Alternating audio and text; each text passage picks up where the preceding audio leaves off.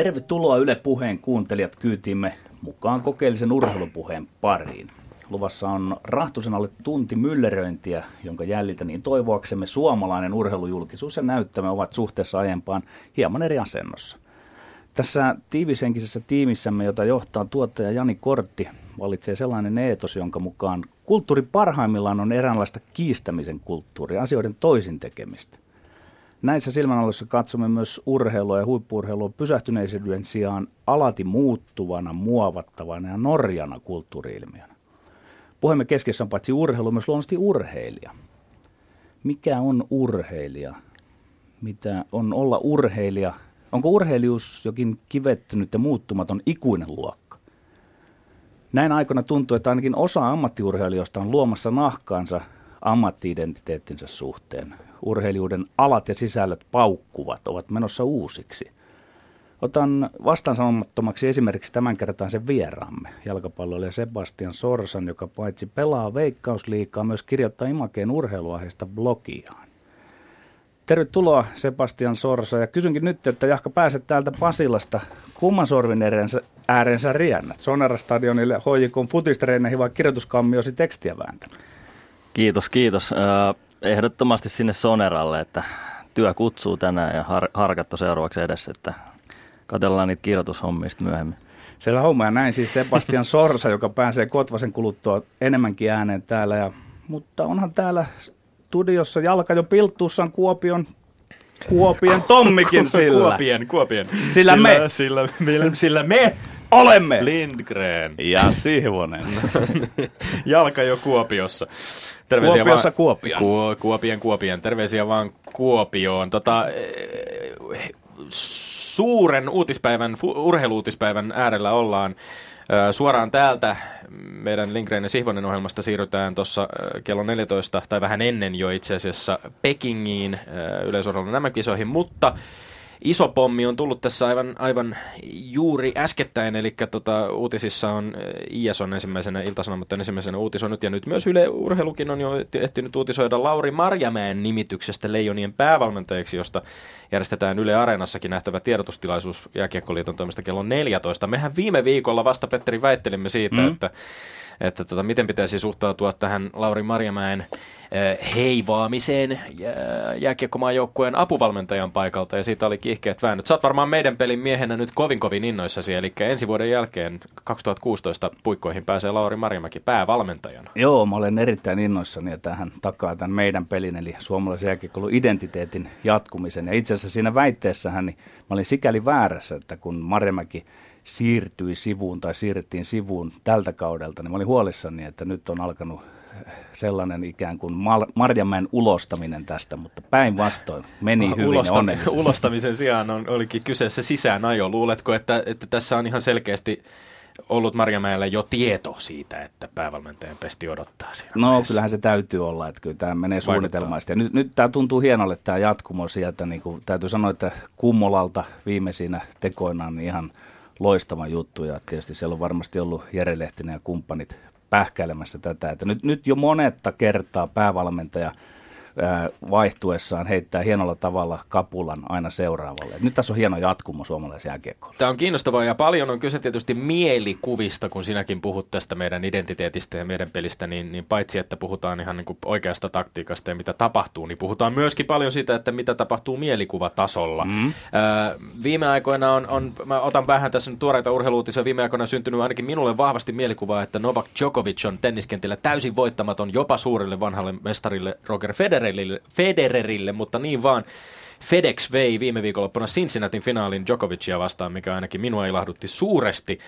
Urheiluuransa 26-vuotiaana tällä viikolla päättänyt kolminkertainen EM-mitalisti Kiira Korpi taas on ollut kilpailulajissa, jossa korostuu tämmöinen vahva esteettinen puoli ja Kiira Korven kauneudesta on varmaan kirjoitettu yhtä paljon palstakilometrejä kuin hänen saavutuksistaan, mutta tiedotustilaisuudessa tällä viikolla fokus oli lähinnä vasemman jalan akilesjänteessä ja, ja leikkauksissa ja kuntoutuksissa, eli tässä urheilijan raadollisessa arjessa, jossa ei paljon glamouria ole.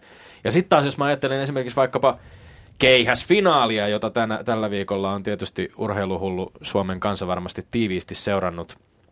Tero Pitkämäen pronssimitaliin päätynyt tässä kabaa, jossa, jossa taas äh, Kenian Julius Jego heitti järjettömän lähes 93-metrisen voittoheiton.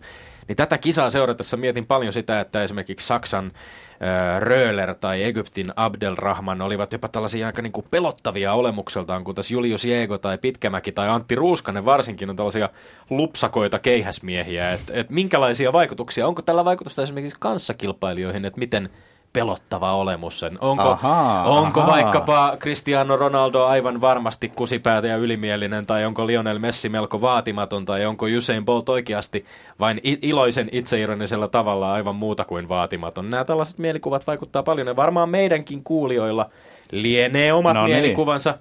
Täällä meidän debattivapaa-ottelun pasilalaiskehässä kamppailevista Lindgreneistä ja Sihvosista, eli vastaavatko mielikuvat kamppailijoiden, kamppailijoiden kyvyistä tai ulkourheilullisista, ehkä tässä tapauksessa ulkoretorisista kyvyistä tätä todellisuutta. Mm-hmm. Sitä en tiedä, sen kuitenkin tiedän, että kaksi ensimmäistä väittelyä on mennyt Petteri Sihvosen laariin tällä kaudella ja sen myöskin tiedän, että 45 sekunnin mittainen tikitys alkaa, kun painan tästä napista näin.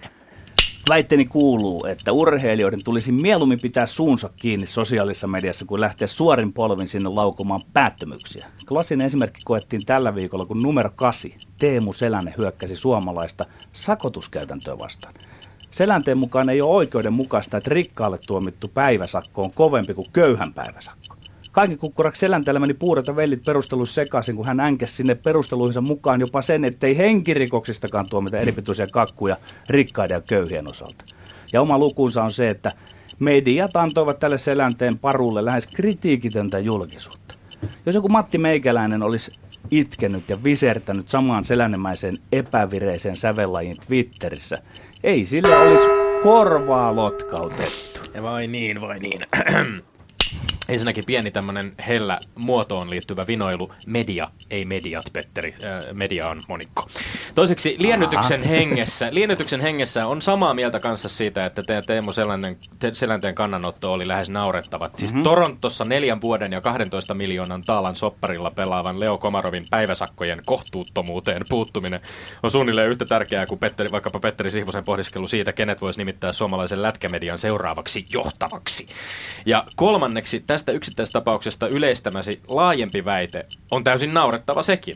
No. Tietenkään selänteen kannanotto ei tarkoita sitä, että olisi parempi, jos urheilijat vain vaikenisivat sosiaalisessa mediassa. Nykymaailman tiedonvälityksen välittömyys ja, jos sallit, demokraattisuus on parhaimmillaan upea mahdollisuus niin urheilijoille kuin heitä seuraavalle yleisöllekin. Niin hyvässä kuin pahassa se paljastaa urheilijoista ihmisenä paljon.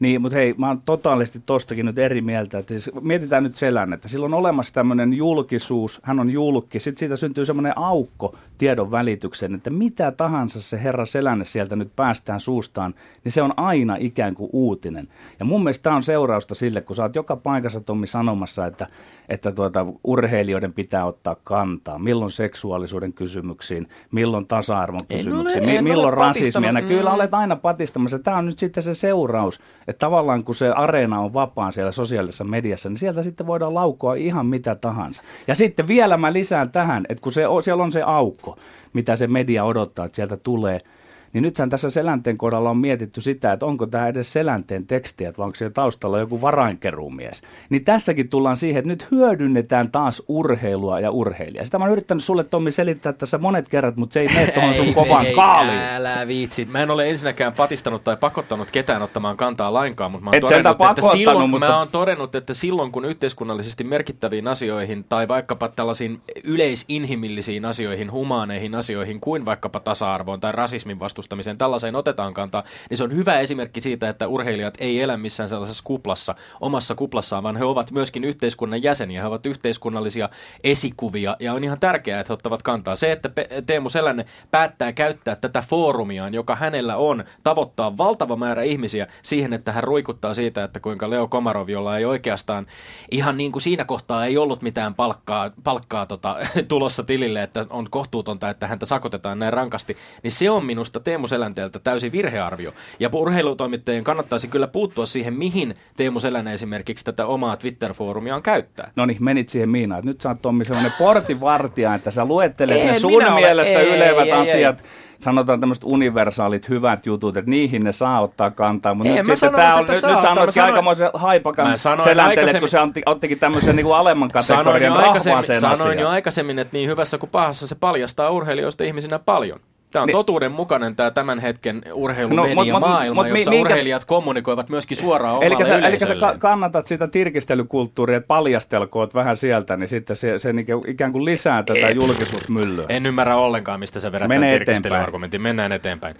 Väitän, että palloliitto ylireagoi täysin jakaessaan tuhansien eurojen sakkorangaistuksia ja uhkaillessaan HJKta ja IFKta jopa tyhjille katsomoille pelaamisesta. Ja miksi?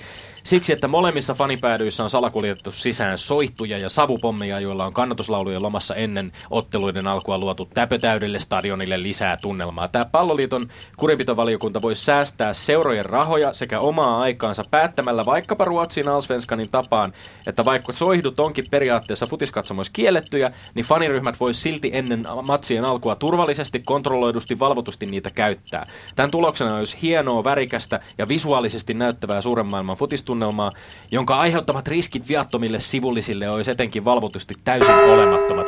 Mä vetoan siis palloliittoon järki käteen, älkää nyt ihmeessä tuhlatko resursseja turhien ongelmien luomiseen ja upeassa nousukierrossa olevan futiskulttuurin tappamiseen.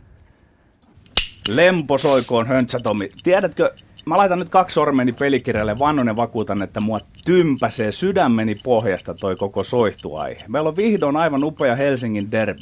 Kaksi kolmessa matsissa upeasti esiintynyttä joukkuetta. Mistä jauhaa media? Mistä jauhaa Lindgren? Tämä meidänkin kokeileva urheilupuheen media nyt soihduista ja savupommeista. Multa meinaa hei happi loppuu tää studiossa. Kun pitäisi keskustella siitä, millä taktiikalla pelaa HJK, mikä on IFK pelitapa. Niin mitä vielä? Soihdut sammuu, mediaväki nukkuu. Ja sen verran itse asiasta, että yleensä et Tomi ole sietämässä urheilulle juuri minkäänmoista autonomista asemaa suhteessa yhteiskuntaan. Mutta nyt, nyt sä oot vaatimassa, että soihtuja pitäisi saada viedä katsomaan, vaikka ne taitaa olla laissa kiellettyä, jossain kaupungin järjestyssäännössä kiellettyä. Eli palloliitto toimii sanktioina ja niillä uhkaamalla aivan oikein. Kun se on kerran tällä hetkellä näin, niin se on näin. Eli tämä loppuosa tästä väitteestä nyt sitten Älä siihen vaan me- loppuosassa ei, väitteestä ei, me- keskityit itse asiaan ja itse asiassa sitten lopulta se argumentti niin kuin kiteytyi oikeastaan siihen vaan, se nyt vaan on näin, eli Ei, näin, näin ei. pitää toimia. Mä oon, itse asiassa mehän oltiin tästä, No, alku, okei. alku, alku, alkupuoli paljasti sen, että mehän ollaan lähestulkoon samaa mieltä tästä asiasta. Munkin mielestä siis mä, oon, mä oon riittävän kukkahattu setä, että mä ymmärrän esimerkiksi keskustelun näistä asioista, että mitä tapahtuu katsomossa. Ja vaikkapa Atik Ismailin äskettäin nostaman asian esiin, jossa puhuttiin myöskin siitä, että et, et, et miten, millaista haistattelua ja minkälaisia kirosanojen viljelyä tapahtuu fanipäädyssä. Se, mitä siellä tapahtuu, mitä, minkälaista keskustelua siitä käydään, käydään on merkittävää. Mutta silti mun mielestä pitäisi säilyttää jonkinlainen suhteellisuuden taju niin palloliiton kuin mediankin osalta.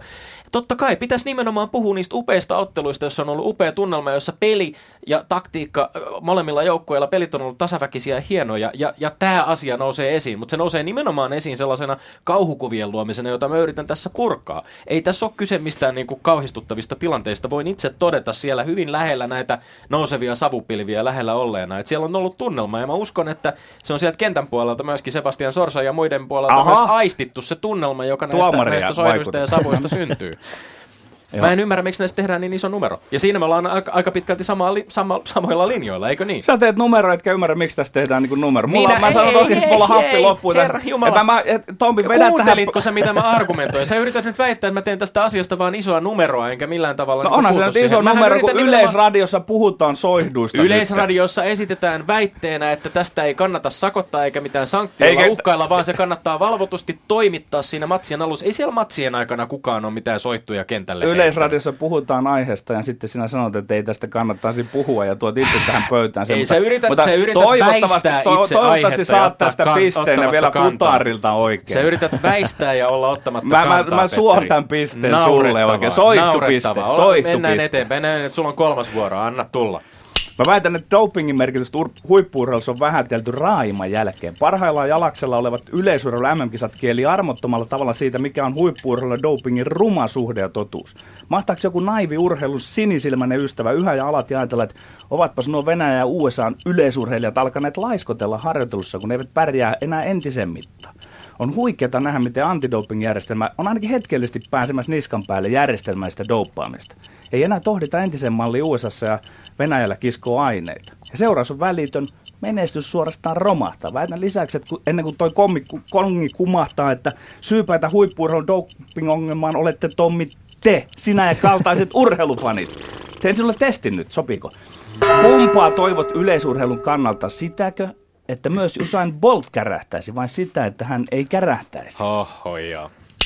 Mä väitän, että koko tuo kysymys on täysin järjetön. Siis Tää viimeinen kysymys. yleisurhe- Niin, tämä viimeinen kysymys. Yleisurheilun kannalta totta kai mä toivon, että Usain Bolt ei kärähtäisi, mutta ei tuolla mun toiveella ole minkään sortista merkitystä. Niin kauan kuin on toisin todistettu, Usain Bolt on kahdella maailmanennätyksellään 16 MM- ja olympiakullallaan yksi kaikkien aikojen suurimmista urheilijoista. Mitä mä toivon? Mä toivon suurta draamaa, toivon tasavertaisuutta, joko puhdasta tai tasaväkisen epäpuhdasta. Lajikohtainen totuus sijainnee jossain siellä välissä. Mä en voi sitä tietää. Mä toivon hyviä ja jännittäviä kisoja. Ja tästä kaikesta huolimatta mä en oikein saa edes kiinni tuosta sun väitteestä. Sä väität, että dopingin merkitystä on vähätelty ja esität todisteena Venäjän ja USA menestyksen romahtamisen. Mutta Venäjällä kisat on jo mennyt aika penkin alle. Yhdysvallat on mitalitilastossa edelleen kakkosena.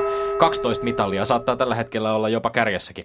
Samaa hengenvetoon sä syytät penkkiurheilijoita paitsi koko doping-ongelmasta myös tietysti myöskin tyhmyydestä, eli siitä, että eivät edes ymmärrä, mitkä syyt selittää yleisurheilun suurvaltojen romahduksen näistä suuruuden päivistä. Tommi hyvä. Tässä on nyt kysymys tavallaan siitä, että tuossa äskeisessäkin vastaväitteessäsi sä selittelet poispäin sitä doping-ongelmaa, mikä urheilussa on. Sinu, su, sinulle ja En kaltaisillesi selitä. riittää se, että saa katsoa niitä kovia kisoja draamaa. Ja mikä tässä on se ongelma?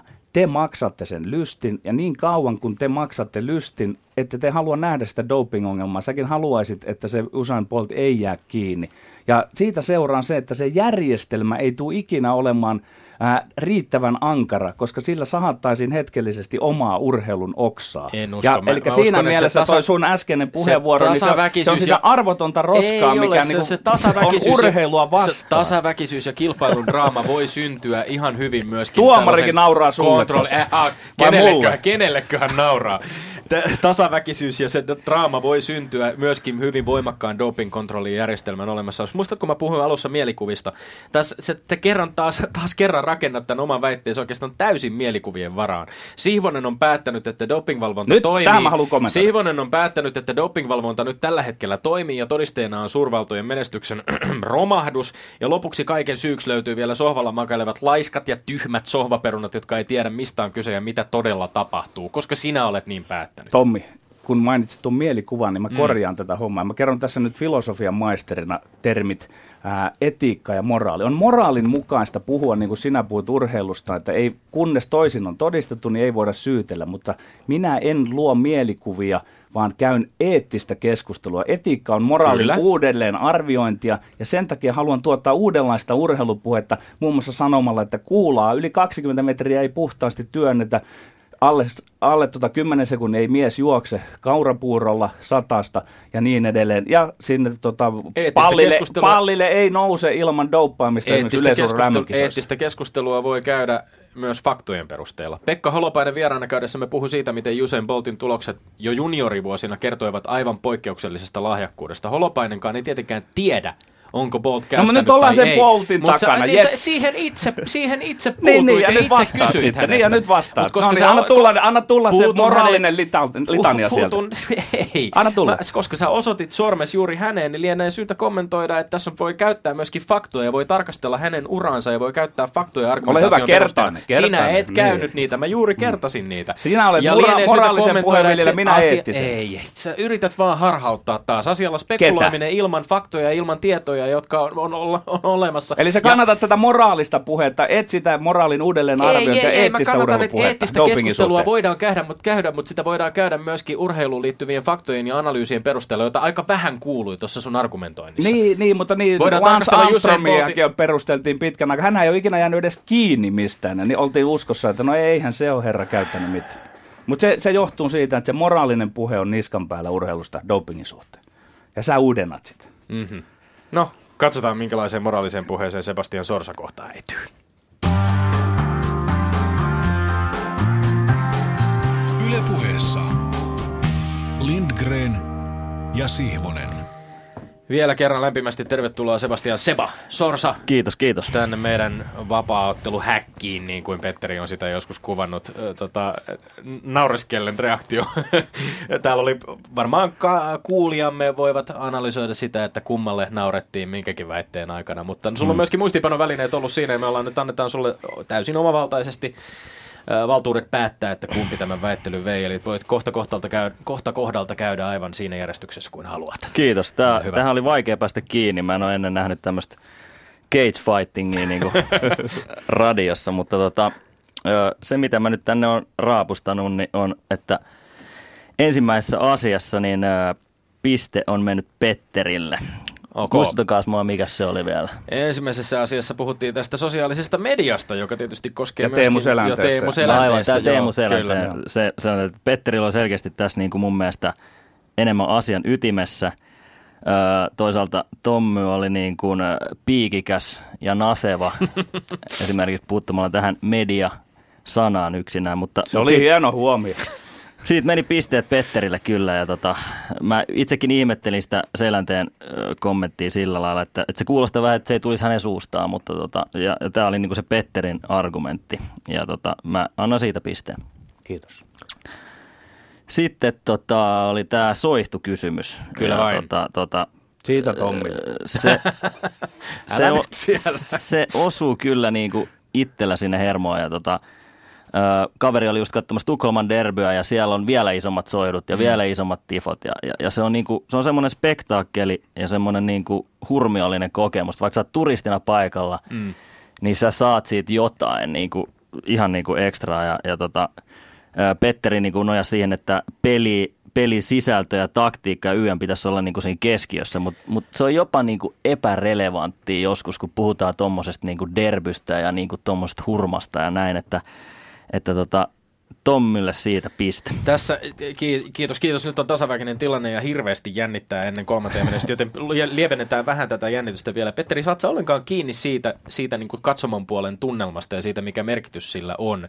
Mä oon itse esimerkiksi siis voimakkaasti visuaalinen ihminen ja, ja myöskin esimerkiksi samaan tapaan kun vaikkapa keikoilla käydessä rakastan sitä, että savukonetta käytetään runsaasti ja, ja valot näkyy hienosti. Ja esimerkiksi, että on aika naurettavaa, että Helsingin kokoisessa kaupungissa ei voisi vaikkapa pari kertaa kesässä järjestää pitkälle yöhön jatkuvia keikkoja ja konsertteja, joissa myöskin niin kuin valot pääsee pimeässä kesäyössä oikeuksiinsa. Niin saatko kiinni ollenkaan siitä, että tällainenkin on merkityksellistä? Kyllä empatiani riittää tavallaan siihen, että osaan asettautua kaltaisesi, kaltaistenne asemaan, mutta sitten sympatiani eivät enää riitä, että mikä se seuraus siitä, että katselette siellä tulia, mutta ette peliä. Onko se ollenkaan, niin, mutta mut, musta tuntuu jotenkin siltä, että mediassa ja sitten myöskin ehkä vähän mm. jopa niin kuin tuolla viranomaistenkin puolelta, niin on vähän ehkä liioteltu nyt sitä, että minkälainen sota tässä on syttymässä ja jotenkin pitää varjella kaikenlaista, niin kuin kaikenlaisia ylilyöntejä viimeiseen asti. Et, et kyllähän tämä on niin kuin aika suhteellisen hyvässä hengessä mennyt myöskin niin kannattajien välillä tämä koko de- kolme derbyä, mahtavia, hienoja tunnelmaltaan loppuun myytyjä matseja. Kolme myydyintä äh, palloilutapahtumaa vuod- vuoden 2015 aikana Suomessa kaikki lajit katsoen. On, ja sitten ne on myös niin kuin mun mielestä ollut pelistä semmoisia siistejä, että vaikka siellä niin kuin on tunnetta ja semmoista taistelua ja tulee kovia taklauksia ja muuta, niin siellä on niin kuin rumaa peli Mm. ollut, että et se, se niin kuin huokuu siitä.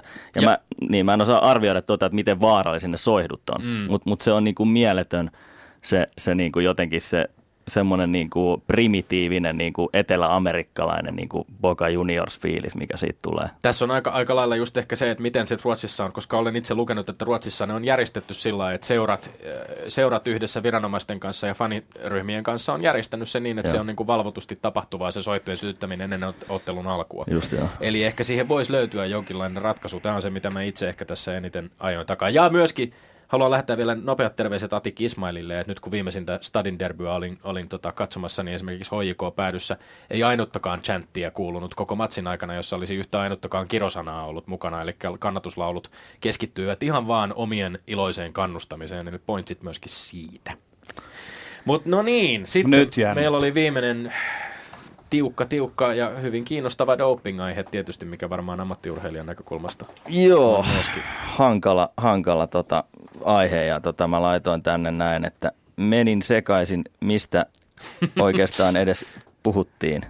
Siis dopingin vähättelystä. Eli tota, onko sitä vähätelty sitä dopingin niin olemassaoloa yleisurheilussa. Uh, niin, mä, mä nyt kerron tämän mun vastauksen tästä, kumpi voitti. Eli tämä oli todella rönsyilevä keskustelu, että lähinnä huusitte toisillenne ja, ja, tota, ja, ja, ja ne argumentit meni niin kuin vähän ohi välillä, mutta tota, Petterin äh, blastaus oli värikkäämpi. Eli tota, siitä voitto. Ai, ai, ai. Kiitos. Kyllä tämä on murheellista.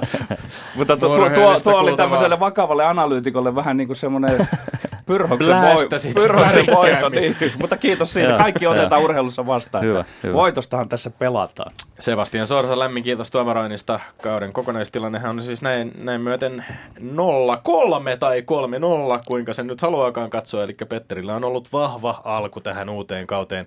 Kenties siellä Twitterin puolella hashtagillä LS-puhe voivat sitten meidän kuulijamme ottaa kantaa siihen, että ollaanko oltu oikealla jäljellä näissä tuomaroinnissa tällä viikolla ja, ja vaikkapa aiemmin. Mutta katsotaan, en, en valita tuomiosta. Tuomio on oikeudenmukainen ja siihen tyydymme. Ja lopullinen. Kyllä, lopullinen myöskin.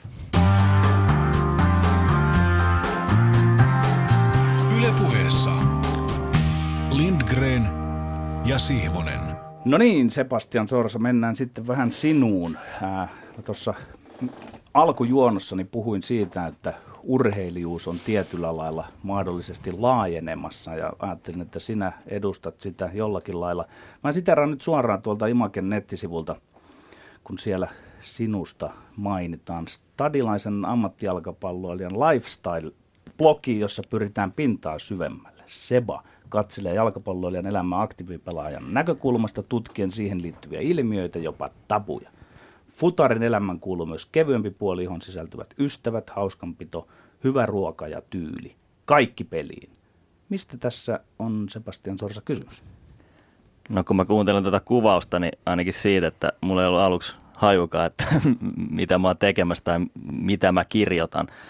Että tota, tässä on mennyt niin kuin, menty sille aika perse edellä puuhun niin sanotusti, että mä, mä halusin tota, jotain uutta haastetta ja kipinää tavallaan niin kuin mun ö, pelihommien ulkopuolisista asioista. Ja tota, toi, toi kuulosti semmoiselta projektilta, mihin, mihin mä niin kuin halusin lähteä vähän niin kuin epämukavuusalueelle. Että, et tota, se on niin kuin henkilökohtaisesti semmoinen niin kuin kanava, mihin mä saan vähän purkaa mun ajatuksia ja, ja mä oon semmoinen sohva pohdiskelija kotona muutenkin, että tota, mä oon huomannut, että se on aika jopa terapeuttista ollut mulle ja tota, hauska projekti. Mä oon saanut siitä paljon niin kuin, tota, uutta voimaa ja semmoista intoa. Niin ne on aika ö, pitkiä ja rönsyileviä tekstejä ja myöskin sellaisia tekstejä, joissa ihan selkeästi myös semmoinen kirjoituksellinen kepeä ote ja myöskin itseironia ja, ja jollain lailla sellainen vähän niin kuin huumori on, on vahvasti läsnä. Tässä oli muun muassa siis, tykkäsin hyvin paljon viimeisimmästä blogitekstistä, jossa, joka- lähtee liikkeelle tällaisella niin kuin hehkutuksella, jossa voidaan, niin kuin, oot, oot lähestymässä ajoneuvoasi ja ihailet sen, sen tota, kaunista kiiltävää pintaa. Ja siinä tietysti kun urheilijan tekstiä lukee, niin heti al- välittömästi ajattelee, että jaha, se, että nyt ollaan menossa johonkin hienoa autoa. Ja sitten tämä teksti päätyykin itse asiassa pohdiskelemaan itsellesi tärkeimpiä ja rakkaimpia julkisen liikenteen bussilinjoja Kyllä, Helsingissä. joo. Miten pääsee Itäpakilasta stadin ytimeen helpoimmin? Eli, eli tota, millä tavalla nämä aiheet sulle valikoituu? No, Tai toi- näkökulmat? No joo, siis toi viimeisin teksti oli ehkä vaikein, koska mulla ei niinku tavallaan ole siihen semmoista niin oikeasti niinku voimakas tunne siitä. Että totta kai käyttänyt busseja paljon ja, ja tota, edelleenkin käyty. Nyt mulla on itse asiassa auto käytössä, mutta tota, viime vuoden kokonaan menin bussilla treeneihin Mm. ja peleihin ja näin. Mutta tota, se, se oli vaikein sen takia, koska mulla ei ole siihen semmoista ihan jäätävää tunnesidettä, mutta sitten noin muut aiheet ö, on ollut useimmiten semmoisia, mitä mä oon niinku pohtinut aika paljon, kun mä oon tuolla reissannut ja ollut joukkueen mukana ja, ja monta vuotta. Ja, tota, ja, ja sitten välillä siellä on semmoisia ilmiöitä, mit, mitkä niinku vähän hymyilyttää jopa ja niinku, ö, silleen pistää niinku ihmettelemään, että miten tämä on niinku tämmöistä. Ja sitten sit niitä on niinku jotenkin kiva purkaa. Niinku. On, onko tässä vähän ehkä semmoinen, jos, jos puhut, mainitsit tämän hymy, että asi- asiat myöskin niin kuin hymyilyttää, ja mä itse, itse puutuin tähän jollain tavalla vähän niin kuin itseironiseen tai kepeään otteeseen myöskin. Onko, onko meillä taipumus, kun urheilijat puhuvat tai kun urheilusta puhutaan, niin vähän liikaa semmoiseen ryppyotsaisuuteen myöskin Suomessa? No joo, totta kai urheilijat on usein semmoisessa tilanteessa, että, että kaikkeen tartutaan, mitä ne sanoo, ja sitten siitä tulee se ur, urheilujargoni ja semmoinen, että se on joskus tosi kuivaa ja semmoista, niin kuin, ja sitten ehkä se keskustelukulttuuri on joskus semmoista, mutta tota, mun, mun, mun mielestä on tosi hauska niin puuttua tuommoisiin ilmiöihin, mitkä niin kuin tavallaan on jopa vähän absurdeja. Niin kuin erikoinen ammatti, hmm. että, tota, että siihen, siihen liittyy paljon semmoista. Mulla tuli tuossa, luin niitä blogeja ja ne on, niin kuin, ne on todella hienoja. Niitä on Kiitos. Ki, ö, mielenkiintoista lukea tämmöisestä vähän niin kuin voi sanoa niin kuin kuivemmastakin näkökulmasta, mitä mä aina urheilun edustan, mutta tota, sitten tuli semmoinen mieleen, että kun sä lyöt siellä itse niin kuin aika lailla likoon, että tota, seuraileeko urheilu tavallaan ikään kuin sitä politiikan ja poliitikkojen kehityskulku, missä semmoisesta niin yksityisestä tehdään yleistä. Se yksityinen tunkeutuu se yleisö, yleisöön. Ikään kuin vaikka niin kuin jalkapalloilija on sellainen artisti, että ei enää riitä se, että millainen sulla on se sisäteräpotku, hmm. vaan on tuotava se oma vaatekaappikin siihen. Vai mistä silmissä on kysymys? No tota, mun mielestä äh, riittää, että, että pelaat vaan futista. Useimmitenhan se niin on, että, että, että sitten kyllä niin kuin, äh, sillä ei ole mitään tekemistä jalkapallon pelaamisen kanssa sillä, että mitä tekee sit niinku sen julkisuuden kanssa, että, että, että se taikahan niinku tehdään siellä kentällä. Mutta sitten se, se on myöskin ehkä mennyt siihen niinku sitä kautta, että, että tota, ihmiset on erilaisia. Jotkut tykkää enemmän jakaa sitä, sitä yksityistä elämää ja, ja tota, koko maailmahan on niinku tavallaan somessa kiinni. että jos sä ajattelet niinku ihan yritysmaailma on tuolla ja – ja tota, politiikka ja, ja urheilu ja seurat itsekin. Teemu Selänne. Niin. Et tota, mutta ehkä, ehkä enemmänkin se, että, että, että on, onko se siinä pakko olla mukana. Niin, niin se on niin, niin enemmän, enemmänkin se, Ei että, varmaan vielä, mutta niin, entäs et, jatkossa et, joskus et, tulevaisuudessa? Mun mielestä ei ole niinku pakko olla, mutta voi olla. Et, et niinku, kun, kun se on niinku sopivassa määrin. Että et sitten jos se rupeaa viemään niinku liikaa mukana, niin se voi ruveta häiritseä sitä mitä sun pitäisi niin kuin tehdä päiväduuniksesi. Ja silloinhan se on huono asia. Mutta sitten tavallaan paljon esimerkkejä, jo, joissa se niin kuin tota, on, on luonut ihmiselle jonkun uuden uran sitten, vaikka joku David Beckham, että et sehän on niin kuin tienannut mm. enemmän jalkapallon ulkopuolisilla hommilla kuin jalkapallon. Niin tässä huomasin itse asiassa mennä viikolla sosiaalisessa mediassa meidänkin vieraana viime, viime tota, kaudella käyneen Saku Tuomisen luovuudesta paljon, paljon kirjoittaneen tota, tietokirjailijan ja monialaottelijan jakaman tällaisen linkin, jossa, jossa pohdittiin vähän sitä, että, että tota, millä tavalla sosiaalista mediaa tulisi eri toimijoiden käyttää. Ja siinä keskityttiin oikeastaan hyvin yksinkertaisesti. Se oli tämmöinen yhden sivun mittainen pätkä, jossa oikeastaan niin kuin keskeisiksi nousi sellaiset asiat, että et, et puhut tai jaa sellaisia asioita, jotka sinulle, joihin itse suhtaudut intohimoisesti, jotka sinulle ovat tärkeitä. Ja sitten toinen pointti siinä, mikä myöskin tuli esiin, oli, että muista yleisösi, ota huomioon myöskin yleisösi, kenelle sä kirjoitat. Tällä keskity pelkästään omaan napaan, vaan myöskin mm. siihen, kenelle sitä teet. Joo. Ketä sinä ajattelet että näitä omia blogeja kirjoittaessa? Kene, kuka on sun yleisö? Ketkä on sun yleisö? No, tota, tai ajatteletko? Ajattelen ja ihan aluksi mä ajattelin paljon sitä, että mitä niin kuin mun kollegat ajattelee siitä ja, ja tota, ne pelikaverit, kenen kanssa mä päivittäin tekemistä, että, että, että mä niin kuin nolaan niitä tai, tai, tai jotenkin puhun ihan hölmöjä siellä. Mutta mä oon saanut niin kuin siltä puolelta tosi hyvää palautetta, mikä on tietenkin ehkä boostannut sitä, että mä oon uskaltanut sitten vähän niin kuin jatkaa sillä tiellä. Ja näin, tota, kenellä mä kirjoitan, niin mun mielestä esimerkiksi just se, että, että kun on tässä some ja, ja niin kuin se semmoinen niin kuin tietynlainen niin kuin, oman elämän tarinan kirjoittaminen niin kuin siellä, niin tota, se, se on joskus hirveän niin kuin pinnallista ja semmoista jopa narsistista. Mutta sitten tavallaan mun mielestä on niin kuin hauska silleen, että et, et jos, jos siihen pystyy tuomaan vähän semmoista si- sydäntä ja sisältöä. Mm. Ja sitten kuitenkin urheilijoita seurataan, nuoret, teinit. Että et sitten jos sulla on vaan niin kuin sitä pintaa ja semmoista mm. pullistelua ja, ja sitten pelkästään, että, että sulla ei ole sitä toista puolta siinä, niin sitten se on niin kuin huono esimerkki. Että ehkä, ehkä mä haluan jollain tavalla – niin kuin avata sitäkin, että, että mitä se voi muutakin olla. Niin sä lähdit esimerkiksi liikkeelle tässä ihan heti alkupuolella, en muista oliko se eka vai toka blogitekstissä, jossa keskityt aika pitkälti niin kuin muotiin ja vaatteisiin ja, ja, ja lähit liikkeelle sellaisella mm. tavalla, että kun sitä lähti lukemaan, niin oli aluksi, ensireaktio oli vähän semmoinen, että mm. ahas, että mitäs tästä tulee nyt. Että Mä sanon tuota, suoraan, että mulla tuli, että mikäs uusi cheek on ilmaantunut tavallaan niin kuin markkinoille, mutta sittenhän se on se meni itse ironinen niin, se, teksti se meni syvemmälle, Niin, ja sitten niin. se meni myöskin syvemmälle ja siinä pohdittiin jopa niin kuin vaatteiden ja vaateteollisuuden mm eettisyyttä ja tällaisia mm. asioita. Että siellä selkeästi semmoinen niin pohdiskeleva, pohdiskeleva näkökulma kuitenkin tuli esiin. Joo, ja just se, niin kuin se kulttuuri, mikä kuuluu mm. siihen futikseen, että, että se lähtee ihan pikkupojasta. Että, että mä sain yhdeltä niin kuin perheen äidiltä semmoisen niin palautteen, että, että, että kiitos tästä, että olen aina miettinyt, niin kuin, kun katson, silloin oli kaksi poikaa, jotka pelasivat, että kun ne laittaa uutta riikin kukkolettiä ja, ja tota, pitää olla värikkäät plääkät ja muuta. Et, et, Mm. et, et, et, et mistä se niinku kertoo, että et, et onko jotain muutakin, mitä niinku antaa siihen niinku, just Kun sä Sebastian Sorsa sanoit, että ihan ensin tuli mieleen, että mitähän ne mahdolliset pelikaverit ajattelee siitä, että se on niin se ensimmäinen, mikä tulee mieleen, niin mä kuvitellaanpa semmoinen tilanne nyt, että sä olisit lätkän pelaaja ja mä olisin Raimo Summanen. Hmm. Ja sitten sä pelaat huonon matsin tai useamman putkeen ja Summanen ottaa sut puhuttelua ja sanoo, että Sorsa pistäisi nyt Juman kautta sentään vähäksi aikaa se mustepullo, sulka ja kännykkäkameran piilo, ala keskittyä työhön eli futikseen. Mm. Oikeasti lätkän puolella mä osaan eläytyä sellaisen tilanteen, että varmaan sanottaisiin Imakeen blokkaavalle huonosti pelaavalle pelaajalle näin, mutta kuin lähellä taas futiksessa, että sulle tulee sanomaan, että nyt keskityt vain ja ainoastaan siihen työhösi. Öö, mä ymmärrän ton näkökulman hyvin ja, ja jos mä olisin ihan mätä ja, ja niin kuin koko olisin jossain muualla jotain fanikuvia ottamassa tai jo- jotain tuommoista sähläämässä, niin varmasti siitä sanottaisiin, että, että, että siinä tapauksessa mä varmaan toimisin sitten niin, että, että mä lopettaisin sen, koska futissa on se, niin kuin, mi- mistä mulle maksetaan ja se on mun duuni. Mutta sitten samaan aikaan mä nä- näen sen niin, että se on varmaan niin kuin, se on niin kuin ehkä osittain, niin kuin me vähän tuolla puhuttiinkin, että lajien välinen erokin silleen, että, että, että niin kuin lätkässä ollaan ehkä vähän homogeenisempi ryhmä ja sitten futiksessa on eri kulttuureja, se on aikamoinen, aikamoinen sillisalaatti. Ja sitten siellä on niin kuin paljon kaikkea, mitä valmentaja pitää ottaa huomioon. Että mä luulen, että jos joku bloggaa tai laulaa niin kuin himassa, niin se on niin kuin pienempi, pienimmistä ongelmista valmentajan näkökulmasta, kuin sitten taas, että syökö pelaajat hyvin tai käykö ne nukkumaan tai onko ne jossain mm.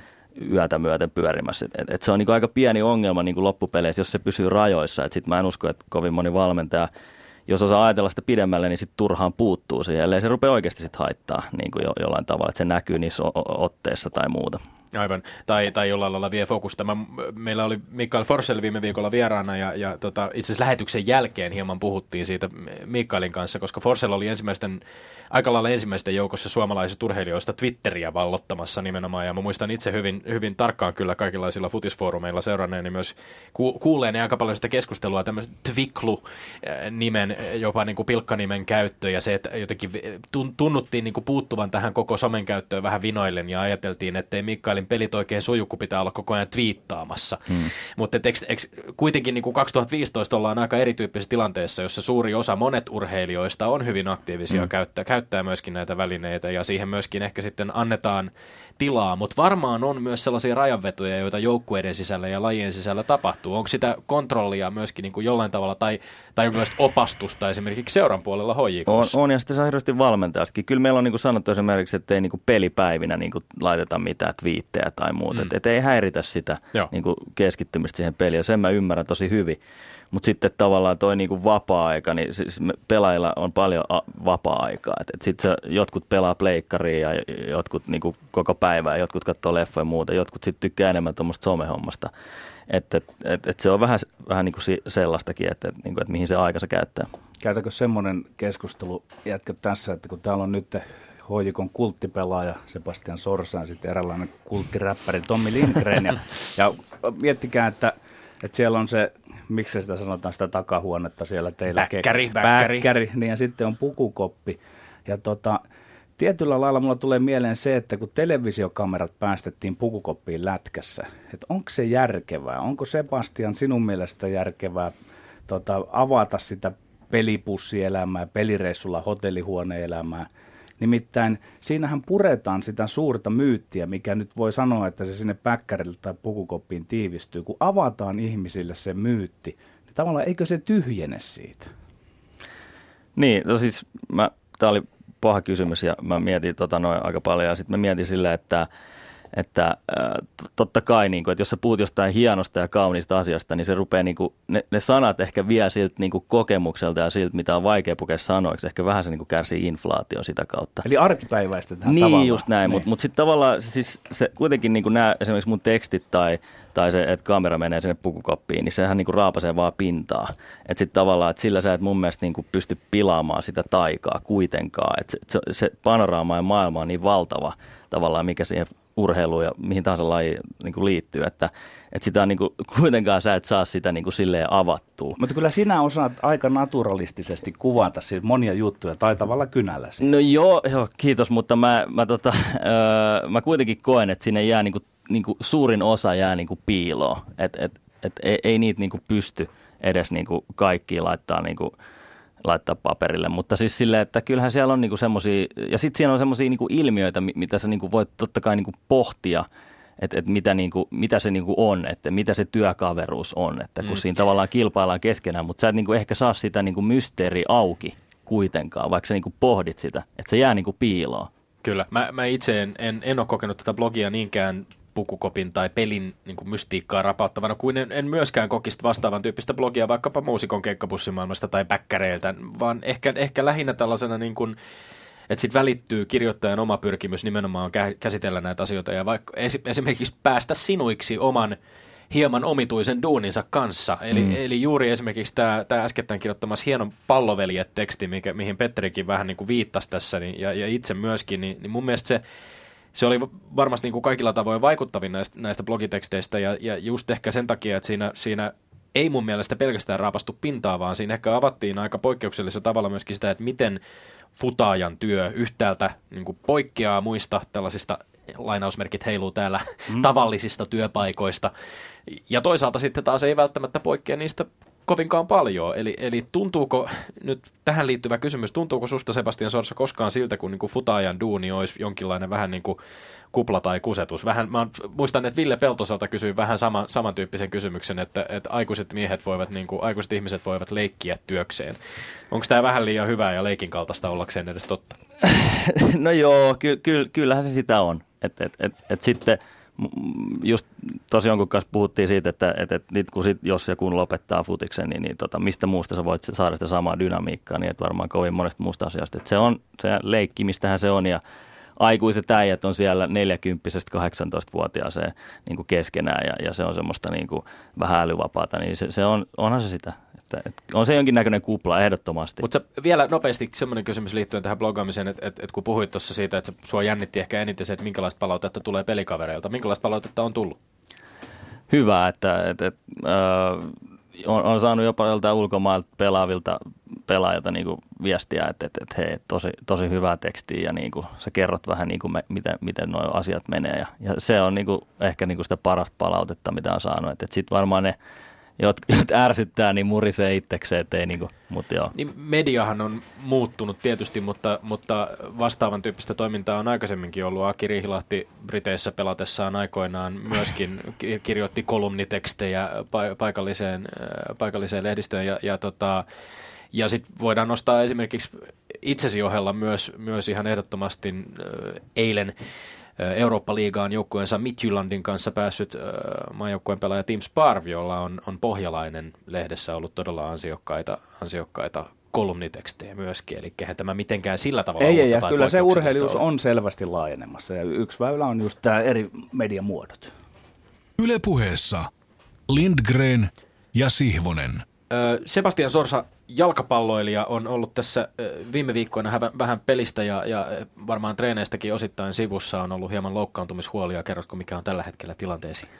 No silleen ihan hyvä, että aika pieni vamma kyseessä, että, että tota, pitäisi olla tuossa heti tuon maajoukkuettaon jälkeen taas täydessä tikissä. Ja, ja tota, harmi tietenkin, meillä oli niin paljon tuossa tärkeitä pelejä lyhyen aikaa ja tota, pelitahti on niin kova, että sitten siinä väkisinkin menettää muutama aika tärkeänkin matsi, mutta tota, pari, pari viikon, parin kolmen viikon vammasta kyse, että se on kuitenkin sille aika lievä. Niin eilen tyssäsi lopullisesti äh, Eurofutiksen osalta tällä kaudella HJK tie pystyyn kotiottelussa venäläistä Krasnodaria vastaan.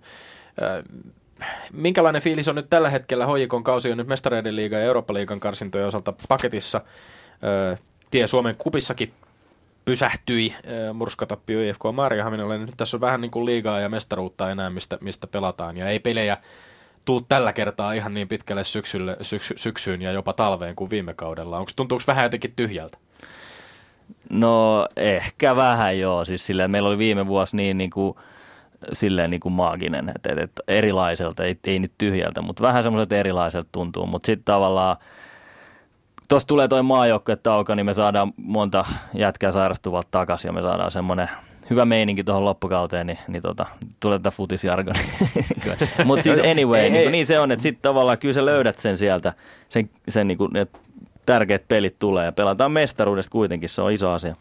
HJK on kiistatta ollut semmoinen valopilkku suomalaisessa jalkapalloilussa ja aika isot toiveetkin tietysti kohdistuu tähän yksittäiseen seuraan, mutta mikä sun arvio mukaan, Sebastian Sorsa, on se askel, mikä vielä pitäisi suomalaisessa seurajalkapallossa ottaa, että se olisi tavallaan niin kuin, että toistuisi vaikkapa edes se taso, mikä viime kaudella oli. Mm. Mistä se arvioisi mukaan pikkusen vielä kiikasta? Todella, todella vaikea kysymys ja, ja se, se on ikuisuuskysymys. Öö, esimerkiksi tämä Stadin derby on niinku suunta oikeeseen. Mm. Että et just se, että me saadaan sitä suosiosta kulttuuria, semmoista ö, yhteisöllisyyttä, ö, nämä on kliseitä, mutta se on niin. Ja, ja tota, sille, että ihmis, ihmisiä rupeaa kiinnostaa futis, niin, niin sitä kautta se mun mielestä tulee. Ja sit, sit, sitä kautta tulee raha, ja sitä kautta sä pystyt maksamaan pelaajille parempia palkkoja, ne on ammattimaisempia, koko liiga niin kuin sillä tavalla nousee. Ja, ja, ja niin kuin ehkä, ehkä niin kuin, Öö, myös, myös sekin, että miten onnistuu aina sen niin kuin joukkueensa kasaamaan hoikossa. Et, et, et, et, tota, tänä vuonna meillä oli jonkun verran epäonne, me ollaan menetetty semmoisia niin varmoja Valtteri Moreen, Robin Lott niin kuin tosi laadukkaita pelaajia liigaan, nuoria hyviä pelaajia. Me ollaan menetetty mm. sellaisia ja sekin on vaikuttanut. Ja tämä on tietysti myöskin Suomen kokoisessa futismaassa myöskin jollain lailla vähän niin kuin väistämätöntä, että sitten mm. kun näitä, näitä, tämähän on hienoa toisaalta, että nämä pelaajat on, on myöskin sitten saanut mahdollisuuden ottaa sen seuraavan askeleen ja siirtyy Kyllä. kovatasoisempiin liikoihin. Kyllä, ja sehän on niin kuin klubin strategiassahan on, että, että me ollaan niin kuin kuitenkin kasvattaa seura, mutta mut sitten tavallaan me haluttaisiin olla Pohjoismaassa niin kuin iso seura ja niin kuin sillä tavalla, ja kyllä se mun mielestä on menossa siihen, että meillä on meillä on hyvä, hyvä toimitusjohtaja, joka varmasti tietää, mitä tekee. Ja, ja se, mm. se, on niinku, se ei ihan niinku tosta vaan tapahdu. Et viime vuosi oli e- erikoisen hyvä. Ja, ja tota. Se pitkäjänteisyys se, se, että se, että samalla tavalla kuin vaikkapa Malmö onnistuu nyt toista vuotta peräjälkeen pääsemään mestarien liigaan, se on varmaan sitä, mitä tavoitellaan. Jonkin verran on urheilumediassa ja sosiaalisessa mediassa myöskin arvosteltu sitä, että tämän kauden hankinnat ei ole aivan osunut nappiin. Jopa äh, mainitsemasi Jaaki Rihilahti on itse urheilusanomille äh, otsikon mukaan myöntänyt epäonnistuneensa tämän kauden pelaajahankinnoissa. Ehkä epäonnistuminen on vähän niin, niin ja näin sanana. Mä ymmärrän, jos, et sä et, jos, jos sä et välttämättä halutessasi ihan kauheasti halua ottaa kantaa siihen, että onko hankinnat onnistunut vai ei sinänsä, mutta, mutta sano, kuka suhun on HJK on tämän kauden uusista pelaajista itse tehnyt pelaa, pelaajana tai, tai henkilönä isoimman vaikutuksen joko kentällä tai se ulkopuolella. Se on, onko se Tanaka, Havenar, Jalo, Mendi, Kolehmainen, Klinga vai kenties tuoreen hankinta Taivo? Öö, joo, Taivo. En ole vielä ehtinyt tutustua häneen niin hyvin, mutta sitä, mä oon tykännyt tosi paljon esimerkiksi siitä, millainen ihminen ja, ja, ja työntekijä ja pelaaja on tämä Atom Tanaka. Et, et se on tota, tosi semmoinen tunnollinen tyyppi ja niin kuin täysin ammattilainen ja semmoinen... japanilainen semmoinen niin kuin nöyrä kulttuuri ja ystävällinen ja, ja, ja siis silleen kaikin puolin esimerkillinen, että et hän on tehnyt mun vaikutuksen, pelannut myös hyvin. Äh, IFK, äh, anteeksi, ei IFK, vaan HJK johtaa Veikkausliigaa. Pieni freudilainen lipsahdus, terveisiä vaan kaikille Rönanin kannattajille. HJK johtaa Veikkausliigaa, mutta sen oletettiin ennen kautta olevan aika paljon ehkä ylivoimaisempikin kuin mitä on toteutunut. En aivan muista, oliko kyse urheilulehden ennakosta ja olisiko ollut Gert Remmel tai Jussi Leppälahti, mutta, mutta ennen kautta todettiin, että HJK on oikeastaan pitäisi vähän niin kuin defaulttina kaataa suurin osa vastustajistaan 4-0 pelissä kuin pelissä. Millainen fiilis joukkueen keskellä ehkä valitsee siitä, että miten tämä kausi on mennyt? Odotatteko olevanne vähän kirkkaammin siellä kärjessä kuin, kuin mitä on tapahtunut? No joo, varmaan ehkä odotettiin ja, ja näin, mutta sitten se esimerkiksi, että Veikkausliigan taso, niin, niin se on vaikea liiga, että, että sä meet pelaa vieraisiin ja, ja nytkin näin IFK-pelit on, on tota, sen todistanut, että, että siinä on vaikea voittaa ja että semmoisella niin puolittaisella suorittamisella sä otat todennäköisesti dunkkuun. Kyllä yhteen näistä eurootteluista on, on vielä ihan, ihan pakko palata. Mä olin itse, itse tästä seurannut vähän tämmöinen perusteellisempi pohjustus, jos, jos sallit. Joo. Mä olin itse, itse sattumaisin, seurasin tätä kyseistä ottelua lähinnä tekstiviestien ja puheluiden välityksellä Roomasta lomaillessani, mutta tota, palataan ajasta taaksepäin noin tarkalleen 23 päivää elokuun viidenteen päivään ja, ja Kasakstanin Astanaan, missä HJK taisteli paikasta mestariliikan karsinan viimeiselle kierrokselle sekä takuu varmasta paikasta Eurooppa-liigaan. Klubi menee ottelu alussa 1-0 johtoon, johto tuplaantuu vielä ekan puoliskon aikana ja sitten tässä vaiheessa varmaan voitto otteluparista tuntuu varmaan niin pelaajista kuin katsojista oleva jo todella lähellä. Ja sitten klubin maalivahdilta Örlundilta, Örlundilta lipsahtaa just ennen taukoa vähän helposti kavennusmaali. heti tokan puolisko alkuun kotijoukkuessa rankkaria tasoittaa pelin ja nyt yhtäkkiä kolmesta jatkoon vaaditusta maalista, niin Astanalla on kasassa jo kaksi Astanalla, joka muuten tällä viikolla eteni mestarien liigaan saakka. Noin puolesvälissä jakso tulee sitten se kolmaskin maali ja yhtäkkiä klubi on tippumassa ja, ja sitten on vain muutama minuutti peliä jäljellä ja Zeneli palauttaa pelin rankkarista tasoihin ja taas ollaankin menossa jatkoon. Lisäajalla Mike Havenar pommittaa pallo Astana ylärimaa, joka kuin ihmeen kaupalla pomppaa viivan väärälle puolelle ja sitten pari minuuttia siitä eteenpäin ihan viimeisillä sekunneilla Astana saa hoijiko puolustuksen panikoiman kulman jälkitilanteesta pallon maaliin, jota ei siis hylätä paitsiona, mitä se oli. Aivan viimeisillä sekunneilla peli päättyy Astanalle 4-3 ja klubin unelma mestarien liigasta on murskana. Tuon ottelun jälkeen sua haastateltiin televisioon ja, ja mä oon aika harvoin muista nähneeni yhtä vilpittömän hämmentynyttä olemusta kenelläkään urheilijalla TV-haastattelussa. Sä sanoit, että et sä oikein tunne mitään. Mm. Iskivätkö tunteet myöhemmin? No joo, semmoinen tuskahiki tuli tuosta sun selostuksesta. kyllä, kyllä, se, kyllä se silleen harmittaa edelleen. Ja mutta se on niinku M-finaaliinkin on menty jollain niinku väärällä maalilla ja, ja tota, sit sä vaan niinku nielet sen. Se, se vie varmaan aikansa, eikä sit varmaan sit ikinä niinku silleen sitä niinku unohda. Hmm. Mutta tota, se oli, se oli hankala, hankala tapaus. Otan jotain esiin siitä, millaista oli olla kentällä tuon ottelun aikana. Olitko koskaan kokenut futismatsissa tuollaista niin tunteiden vuoristorataa, koska siinä tilanteet vaihteli niin moneen kertaan? Seitsemän maalia. Joo, sanotaan, että esimerkiksi meidän viime vuoden pelit Rapid Viiniin vastaan, niin oli, oli, oli niin sama dynamiikka, että, mm. että mehän oltiin aivan niin kuin kusessa siellä. Tota, ne teki heti eka 10 minuutilla kaksi maalia. Ja sitten me tasotettiin, mutta, mutta anteeksi, kavennettiin se mm. peli, mutta siis siinä oli sama semmoinen niin kuin ihan irrationaalinen niin kuin tapahtumien niin kuin sarja. Ja, ja, ja tässä oli sitä samaa, ja jotenkin itse siellä aikaisemmin olleena, niin, niin henkko, mulla oli semmoinen niin kuin rauha siinä, kun mä olin siellä kentällä että mulla ei ollut niin kuin missään vaiheessa niin kuin oikeastaan niin kuin mitään hirveät tunnekuohua, että nyt me mennään jatkoon tai että nyt tämä tilanne on, vaan oikeastaan mä niin kuin pyrin vaan suorittaa sille, että et, et, niin kuin mahdollisimman tasaisesti, että, että ei homma hallussa, että ei tässä mitään. Niin, usein vähän puhutaan myöskin ja ilkeillään ehkä vähän siitä myöskin siitä puppeloinnista tai sulamisesta tai mitä ikinä mm. niin kuin termiä käytetäänkään, mutta, käytetäänkään, mutta, mutta sun fiilis on se, että, että ei tapahtunut esimerkiksi niin kuin mitään tällaista paniikkia pelaajien kesken. No se, se on tietenkin tota, vaikea aina, niin kuin, mutta mä puhun omasta puolesta, mm. että sitten tavallaan mm. mulla oli semmoinen olo, että, että että tämmöisissä tilanteissa oltu aikaisemminkin ja mm. nyt, nyt näyttää siltä, että oho, että me mennäänkin tästä jatkoon. niin kuin. Joo, tämä on kokeneen pelaajan puhetta ja analyysiä selvästi. Ja aina voidaan kaivaa esiin näitä yksittäisiä otteluita, mutta kun voidaan sanoa, että sä oot pelannut suhteellisen pitkän uran suomalaisella jalkapallon huipulla ja on ollut noita euromatseja ja muuta, niin miten näiden vuosien aikana, miten sä oot kokenut sen, että onko suhteessa teidän joukkueenne, onko maailman kärki karannut siinä vai oletteko te saavuttanut sitä? Että jos yrität semmoisen niin laajemmissa silmänaloissa paketoida sitä asiaa. Lyhyesti ja Yritän lyhyesti. Mun mielestä mun mielestä me ollaan saavutettu sitä. Ja, ja niin kuin, jotenkin tuntuu, että ne, ne marginaalit on niin kuin koko ajan pienempiä, mutta sitten ne on kuitenkin aina niitä ratkaisevia marginaaleja. Et, et sit, kuitenkin futis on niin globaali laji, että sitä pelataan joka puolella. Sitten on niin Azerbaidsanit ja kaiken maailman maat, missä on niin kuin laadukkaita joukkueita. Sitten se, se tasoero niin kuin pienenee koko ajan.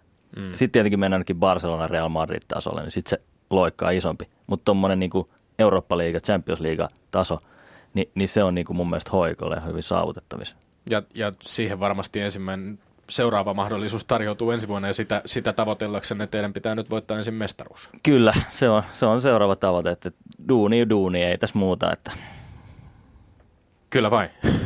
no niin, kiitoksia haastattelusta Sebastian Kiitos, tämä oli ilo. Lämmin kiitos ja onnea ja menestystä tsemppiä HJKlle jatkoon mestaruutta tavoitellessa. Kiitos, tsemppiä teillekin. Kiitos, joo. Nyt on hetki livauttaa tämän ohjelman osalta kansi kiinni ja sanoa kuulemiin vaan sitä ennen. Tommi Lindgren kiskaisee mainekkaa turvalterveisensä. No tällä viikolla tuntuu nyt, että ei oikein mitään muuta mahdollisuutta kuin tervehtiä miestä, joka on voittanut peräti seitsemän suomalaisten viimeisen kymmenen vuoden aikana voittamista 13 yleisurheilun arvokisamitallista, eli saavutuksilla mitattuna kaikkien aikojen suomalaista keihäänheittäjä Tero Pitkämäkeä. Eli hatunnosto sinne suuntaan. Ja me olemme Lindgren ja Sihvonen. Palaamme asian jälleen ensi viikolla. Kuulemiin.